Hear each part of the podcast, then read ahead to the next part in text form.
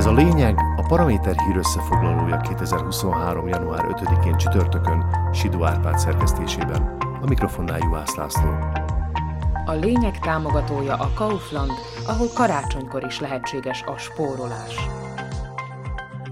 A parlament elnöke nem annyira válogatós, mint a kormányt már csak egy kézzel irányító Edward Heger. Miután a parlamentben decemberben összeomlott a kabinett támogatottsága, mindenki arról beszél, hogy amíg rohanunk az új választások felé, összeáll-e valami törvényhozási többség, egy legalább 76 képviselőt maga mögött tudó kvázi koalíció. Boris Kolár házelnök nem finnyáskodik az ideológiákkal, meg az egyes pártok viselt dolgaival. A Smerodina elnöke ugyanis bárkivel is elképzelhetőnek tartja az együttműködést. Egyetlen kikötése van, az pedig úgy hangzik, hogy tenyerébe csaphat az, aki támogatja a mozgalma programját. És az sem akadály, hogy a családpártiaknak nincs még választási programja se. Miért is lenne? Hiszen nem számoltak azzal, hogy egyszer csak megbukik a kormány de se baj, még ebben a hónapban belevágnak a programjuk kidolgozásába, és aki hajlandó lesz azt felkarolni és bedolgozni a következő kormány végső munkatervébe, azzal kolárék Frigyre lépnek. Szóval itt kérem, senki ne éhezgesse az embereket Robert Ficóval vagy Igor Matovicsal, ehelyett megoldásokkal kell előállni és azzal meggyőzni a választókat. Ennyire pragmatikus ember a talpán a szlovák nagypolitika bonvivánja. Edward Heger megbízott miniszterelnök ennél sokkal válogatósabb. Az Oleno színeiben kormányzó politikus meggyőződése, hogy a demokratikus értékeket való személyek nem működhetnek együtt azokkal, akik fittyet hánynak ezekre a népuralmi huncutságokra.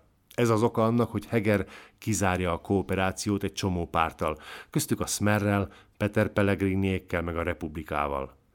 Becsületére legyen mondva, a ficoféléknek azt is a szemére veti, hogy elnézőek Putyin ukrajnai agresszióját illetően, ráadásul támogatják az álhírterjesztőket, és felelőtlen magatartásra bújtogattak a koronavírus járvány idején is. És ezek tényleg undorító dolgok. A kormányfőnek amúgy van mit csinálnia, mivel a kabinettje visszahívása után kialakult helyzet megoldásáról egyeztetget a partnereivel, és még januárban dűlőre szeretne jutni. Azt azonban simán leszögezhetjük, hogy szegény Heger helyzetét nem könnyíti meg a saját pártjának túlmozgásos vezetője Igor Matovics sem aki mióta tessékelve a pénzügyminiszteri pozícióból, mással sem foglalkozik, csak a nem átalakító műtétek világrengető kérdéskörével.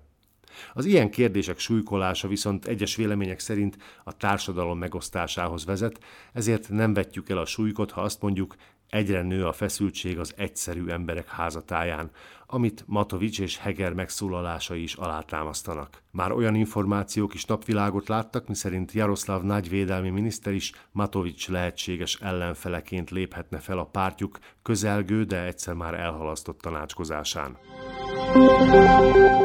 És amíg az Olanon belül nem rendeződik a helyzet, a másik térfélen megy ezerrel a nyomulás. Robert Fico, a Smer elnöke már nagyban kampányol, és felszólította az embereket, hogy vegyenek részt a január 21-én esedékes, az előrehozott választásokkal kapcsolatos népszavazáson. Szerinte az országban káosz uralkodik, és ha a referendum sikertelen lesz, akkor 2024-ig zűrzavarban fogunk élni. Fico úgy látja, a köztársasági elnök direkt úgy időzítette az egészet, hogy kudarcba fulladjon a kezdeményezése. A Smer elnöke ezzel a dumájával már menekül is előre, hiszen Szlovákiában szinte képtelenség összehozni egy érvényes népszavazást. De pampogni jócská lehet erről, és ebben a visszaeső ex-miniszterelnök kimagaslóan teljesít. Az államnak vagy 9 milliójába kerül ez a hacacáré, de ezt már felfoghatjuk annak is, hogy ez a Smer választási kampányának első felvonása.